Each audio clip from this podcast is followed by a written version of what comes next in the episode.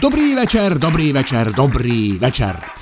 Skôr ako začnem, tak by som vás rád informoval, že pomaly ale isto z tejto platformy budem porúčať a prejdem na inú, kde vám ponúknem nem iba audio obsah, ale kde si ma budete môcť aj kuknúť. Navyše po troch rokoch úsilia a vyše 4 miliónoch stiahnutí som si povedal, že už by bolo na čase, keby som za to dostal aj nejaký peniaz. Takže to bude spoplatnené, ale bude to naozaj symbolický suma, tak verím, že ma podporíte, aby som mohol pre vás robiť kvalitný obsah aby som bol motivovaný.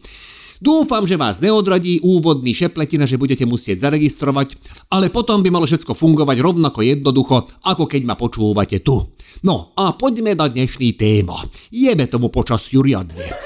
Mali sme v pláne tento rok naučiť Ágoštonka lyžovať, ale není kurva kde. Neviem, že by v okolí Komárna boli po minulé roky ideálne lyžiarske podmienky, ale vždy sme na blízku našli nejaké stredisko, kde bol sneh ak už nem prirodzený, tak technický. S tým som v pohode, lebo aj môj sex s manželkom není prirodzený, ale technický. Takže pochopenie pre tento druh náhradného riešenia ja mám. Tak sme s Ildiko rozmýšľali, že aký šport miesto lyžovania by bol pre nášho syna vhodný, lebo trepať sa do švajčiarských Alp, na to peniaze nemáme. A na Vysoké Tatry už akože vôbec nie. Ildiko navrhla plávanie, čo teda keď som spomenul na moju prvú skúsenosť s plávaním, tak som si nebol istý, či je to dobrý nápad, lebo dojaká genetika tam asi bude. A ja som naučil plávať, keď som mal 24. A na plaváren s kamarátmi zo ZDŠ som chodil len preto, lebo v šatniach boli dierky v stenách a mohli sme vykukávať naše spolužiačky, keď prezliekali. Dúfam, že už je premlčaný doba a že k tomu sa nedá akože vrátiť, lebo inak hrozí, že ma takto zažaluje nejakú my tú kliatbu na mňa pošle za to, že som kúkal na jeho šušku a mňa to bude stať 10 rokov na tvrdo. Moja trauma z vody má svoje podhubie ešte z kúpaliska Matador, kde ma zobral môj opuci, keď som mal asi 5 rokov. Bola tam obrovská plechová šmiklavka, ktorá na tú dobu bola asi taký unikát ako dnes šmiklavka v Dubaji, kde dosiahnete rýchlosť 60 km za hodinu a drbne vás to medzi žralokov. Teda oni sú za sklom, ale v tej chvíli to nevnímate vôbec. Áno, bol som v Dubaji a vyskúšal som to. Máme inak výborný akože archivačný záber z tohto, lebo som poprosil moju manželku Ildiko, nech ma natočí, ak na tejto divotvornej šviklavke pôjdem dole, tak mám natočené asi 5 minút chodníka a debaty mojej manželky s Ágoštonom a s ľuďmi na okolo, a v momente, keď sa objavia moje nohy s výkrikom obrovským, tak sa zdvihne mobil hore a vypne sa. Takže asi takto mám zachovanú spomienku na dubajskú šmiklavku, ale hlavne na Dubaj mám iné spomienky, lebo sme tam išli s Ágoštonom v momente, keď zrovna učil chodiť. Mal jeden rok a začal sa stavať na tie nožky, tak ja som bol celý čas nad ním sklonený. Tam bolo 40 stupňov, ja som tam došiel bledý jak hovado a teraz nechcel som nakrémovať, lebo som bál, že budem mať šmiklavé ruky od toho krému a že mi mladý spadne na papulu. Tak som proste 7 dní chodil v takej polohe, že som ho obaloval ako keby tak zozadu, takže ma spálilo komplet celého, len vpredu na bruchu som mal taký elipsovitý kruh, biely. A na druhý deň, keď som takto objavil, tak ma všetci začali volať, že good morning, Mr. Panda, hello, Mr. Panda. No, tak ale aby som vrátil k mojej traume a ku kúpalisku Matador, tak tam ma prosím prosím pekne môj opuci vyhnal na tú šmiklavku plechovú 100 metrovú, tam len hore tým rebríkom som išiel asi hodinu.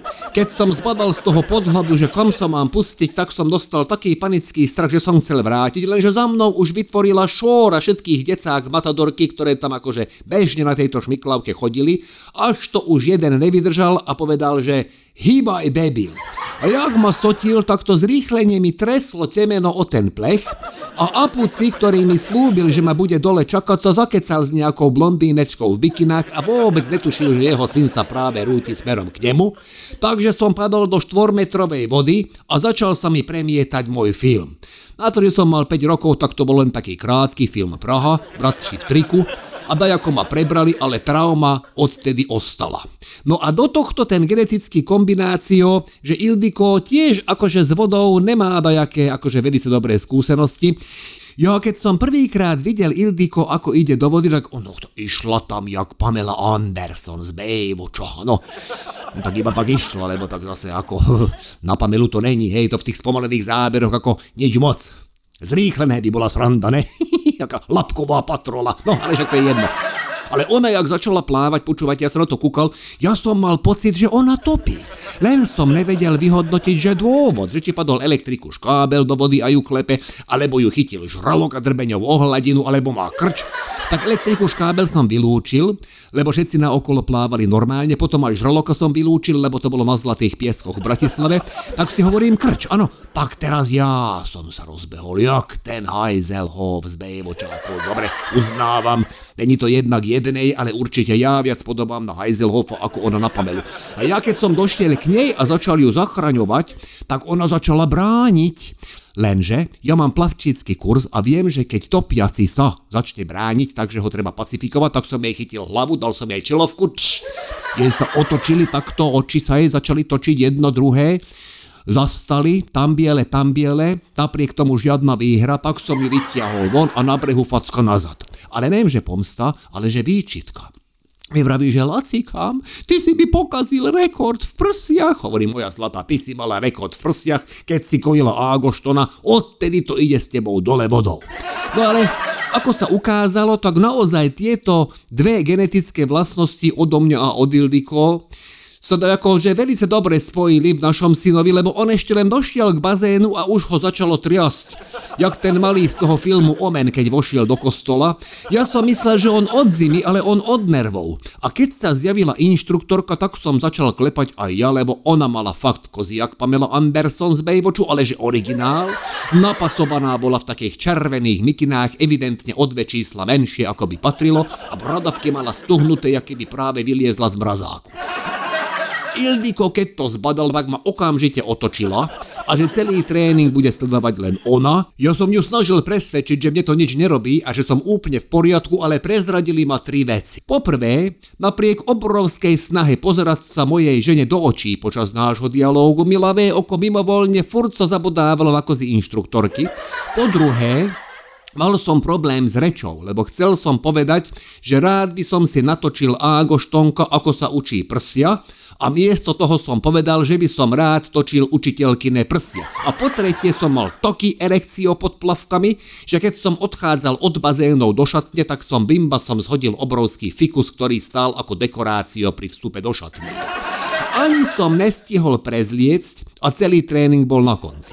Ágošton pri prvom kontakte s vodou chytil inštruktorke o vrchný diel plaviek a strhol jej ho. Čo teda už len predstava mi spôsobil asi minútový výpadok reči a asi aj sluchu, lebo až facka od Ildiko ma vrátila do reality a musela mi zase zopakovať to, čo už hovorila, čiže ja to skrátim. No počas toho, ako inštruktorka si opäť navliekla plavky na miesto, Ágošton začal topiť a to napriek tomu, že mal plávajúce rukavice, plávaciu dosku a stal na schodíkoch, kde mal vodu asi tak po členky.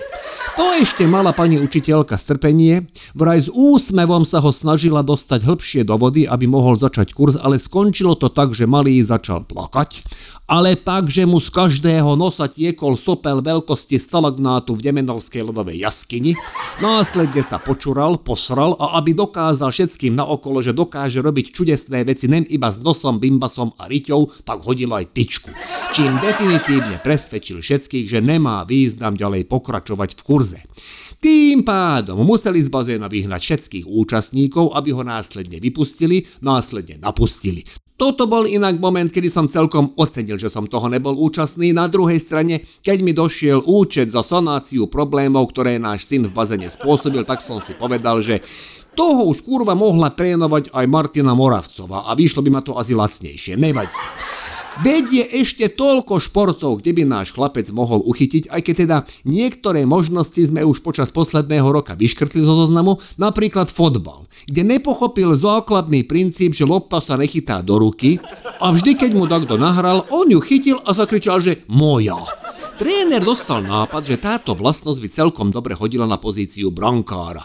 Tak sme to vyskúšali, ale zase jak na potvoru. Nechcel ostať vo svojom vymedzenom priestore v tej 16 či 11 či jak to volá, No v tom malom veľkom vápne. A jedinú strelu, ktorú počas zápasu chytil, bola od najstaršieho účastníka zápasu 100-kilového gejzu Rigo, ktorý má 7 rokov, ale vyzerá na 13 a jeho pravačkovú metelicu Ágošton vychytal, čím potešil trénera aj spoluhráčov, ale nem svojich rodičov, lebo on tú metelicu nechytil rukami, ale svojím ksichtom ktorý sa mu v momente zmenil na červenú macholu a následne v ďalšom týždni postupne ten jeho ksicht menil farby, že keby som to natočil časozberom na mobile, tak mám originál reklamu pre United Colors of Benetton.